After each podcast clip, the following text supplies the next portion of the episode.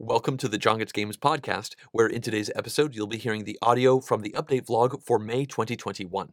In that video, I have some updates I discuss about the top 10 list that happened live last month, as well as how my rulebook writing and proofing is going along behind the scenes. After that, in the Shifting Shelf segment, I discuss many games that I'm removing from the collection, as well as several that have joined in, and as always, I'll finish this out with a brief discussion about my upcoming schedule for the next few weeks. Now, at this point, I do want to mention that the only reason this podcast is being made is because of the direct support that comes in through the Patreon campaign for the channel. If you enjoy listening to my vlogs in podcast form like this, then I do hope that you would consider directly supporting the channel, and you can learn more about that by going to patreon.com slash johngetsgames. The final thing I'd like to ask is that if you have any questions or comments about anything I say today, that you leave those as a comment on the YouTube page for the vlog, and you can find a link to that video in the description of this podcast. All right, on that note, let's now start with the general updates, and we will begin with a brief Patreon campaign update.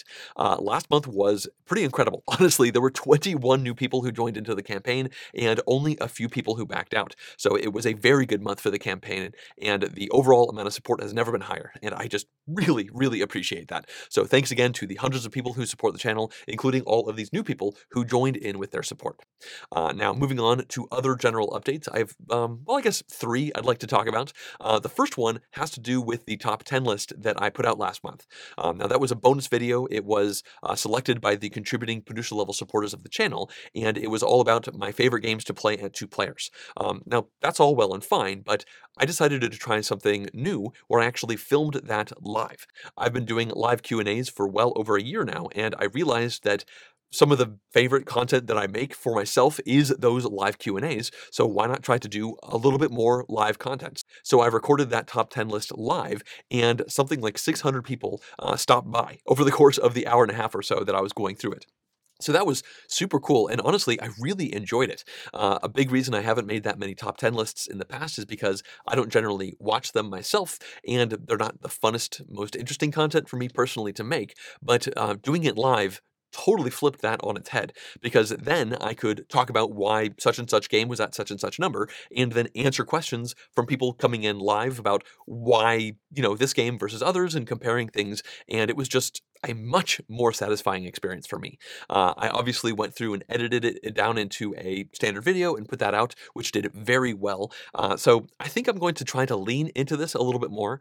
Uh, right now, I don't currently have any scheduled top 10 lists. It doesn't look like the bonus video for this month will be a top 10 list, but I might try to shoehorn one in anyway. Um, in that case, I'll decide what the topic is. Um, so I'm not making any promises. It might not happen, but it is something I am seriously considering doing somewhat consistently into the future. And whenever I decide to do that, I'll try to put a uh, notice up on the subscription feed um, at least several days beforehand so that people can see that coming if they want to try and plan around being there so that they could talk about the stuff as it's happening.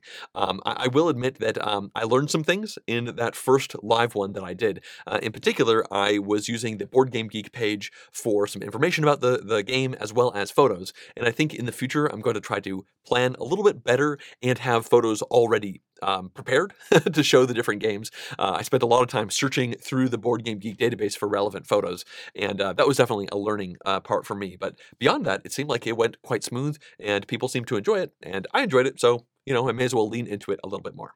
Uh, all right, that is going to wrap up that uh, general update, and now let's move into the next one, and that has to do with rulebooks.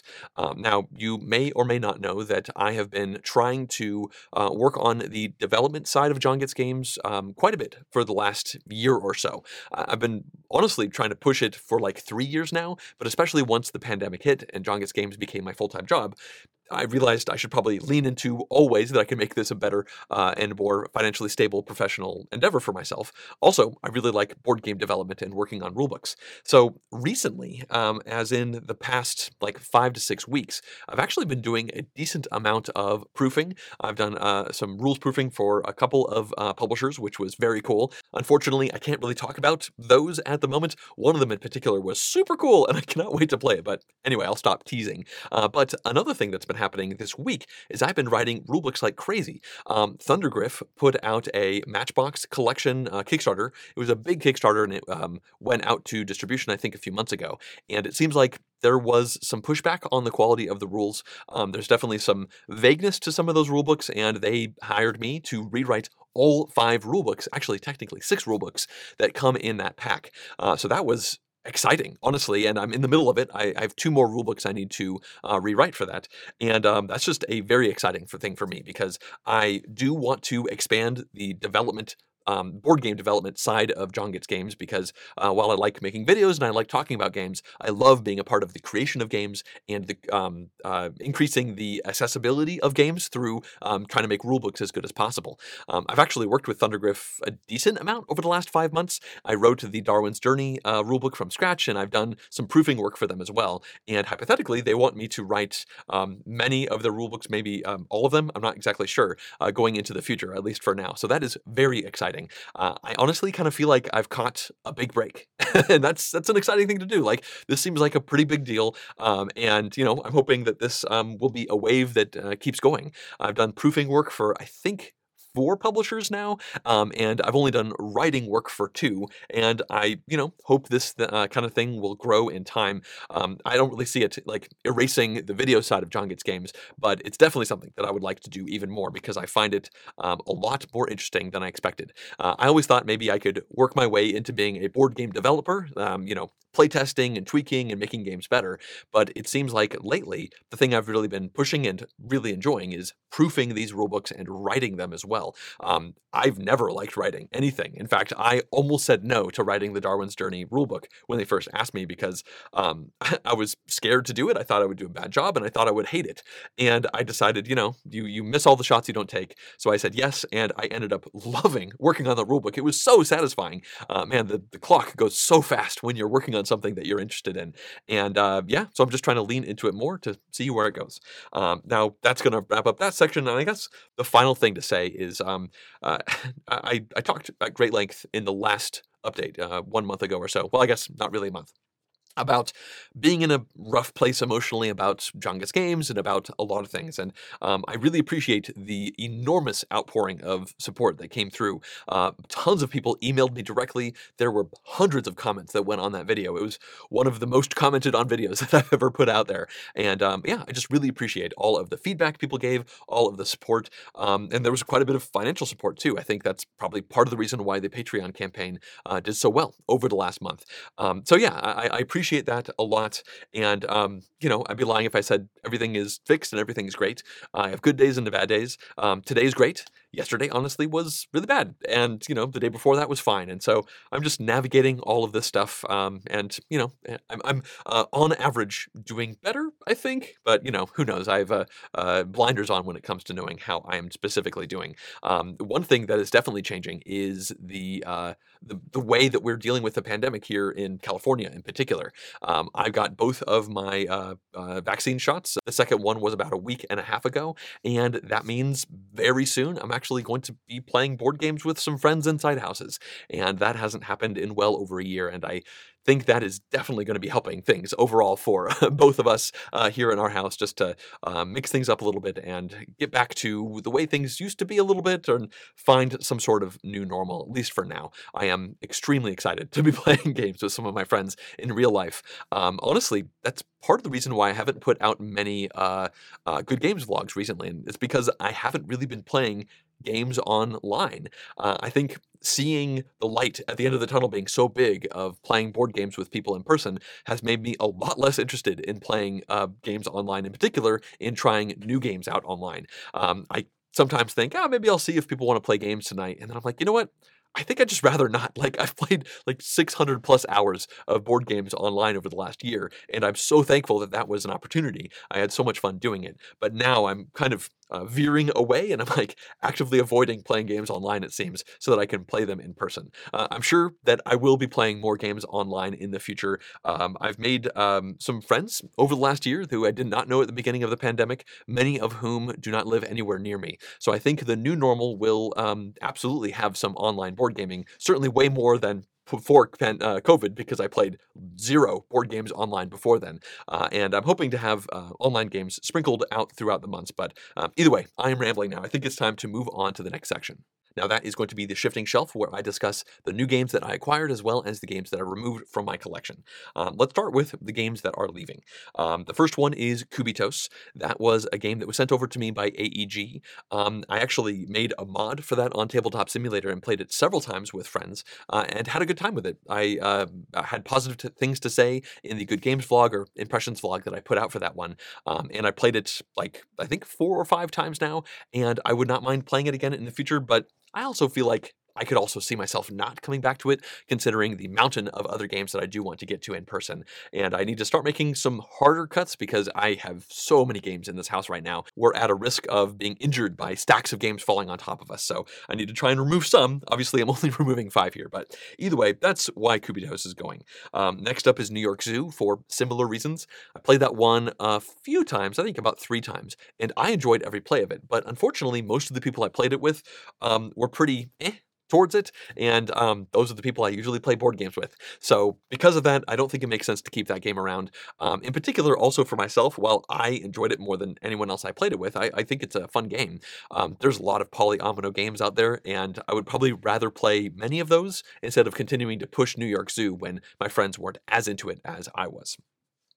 Uh, next up, we have Rome and Roll. Uh, that was sent over to me so that I could do a tutorial for the expansion. Um, I did both of those at the same time, and I did actually get a, a one play of Rome and Roll in. Uh, I made a mod for it on Tabletop Simulator, and I played it once. Um, and it was fine. Uh, honestly, it did not uh, blow me away in that one play. Um, there was some pretty cool stuff going on. I love the dice, these huge, chunky dice with tons of icons on them. Uh, I thought the dice draft in that game was super interesting, but the rest of it didn't really come together in a way that left me excited to keep playing it. So I think it makes sense to move that one on.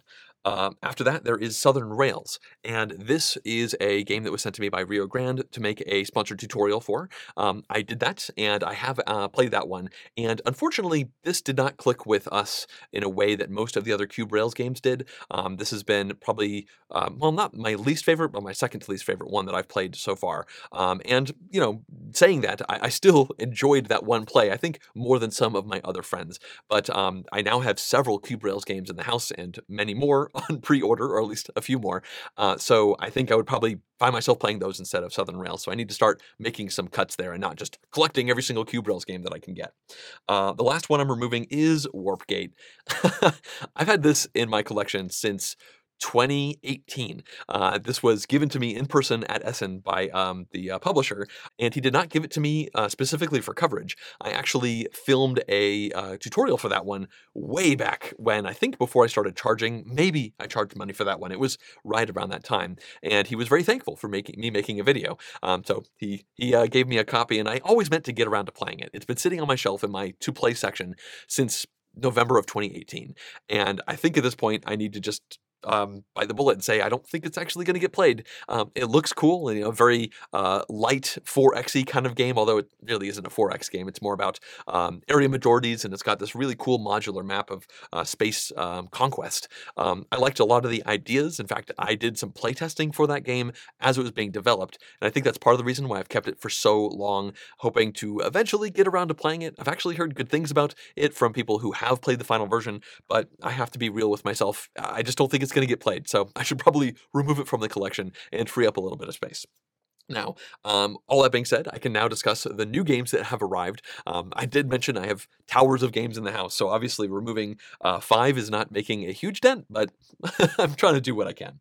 Uh, now, the new games that I have acquired are Blue Lagoon. Um, I actually bought this one for $5 at a live board game flea market, which was so fun to go to. It was last weekend. Um, obviously, these haven't really happened for the last year because of COVID, but um, there was finally one um, that, again, happened last weekend. Um, most of it was outside. There was a little bit of inside with lots of windows and masks and all that. And I went into it just to see friends. I just haven't seen people, uh, many of these people, in over a year. Um, many of them I've actually talked to online, but haven't seen in person. Uh, and it was great to uh, see friends, talk to them, see how they're doing. And I wasn't planning on buying anything, but somebody was selling Blue Lagoon for $5. And I could not uh, say no to that. Uh, I've played Blue Lagoon once. It's a Reiner Knizia kind of route creation sort of game. And I remember really liking it. So for $5, I, I couldn't help myself. I did end up leaving that flea market with uh, one more game than I did uh, going into it. Uh, next up is actually not a game, uh, it's Iron Clays. Uh, now, these are really nice, fancy poker chip type tokens that have numbers on them that you can use for money. Now, I bought the double set. I forget the exact name for it, but it's got two of these big trays and it's got so many of these tokens in them. And if you add all of the money value up that shows up on these tokens, I think it comes in at about 14,000 or so money. and the reason I did this is because I am looking forward to playing Cube Rails games with friends in person. And in order to do that, I think I want some better money. Um, it seems like every Cube Rails game does come with some form of money, whether it be paper money or maybe even um, card based money, but it's just a lot nicer to use poker chip type things. And while we do have some cheaper poker chips here in the house, I just couldn't help but want something nice that I could use every time I play some of these Cube Rails games. And so I splurged a bit and I got this set. Um, I technically had one um, little tray of the iron clays already that I got for Brass uh, Lancashire that I have, but I counted up the amount of money in it, and I think it was something like six or seven hundred dollars total. And I've played many Cube Rails games where the final scores are like 450, 500, 650, and I was like, I don't have enough coins to actually uh, uh, facilitate that amount of money for many of these games. So I splurged. I have it now, and uh, I'm very excited to play some games with this one. I might sub it out for money in other games as well if I think about it now that I have it. Uh, but in particular, I'm so excited to play Cube Rails games, and now I can do them with fancy money.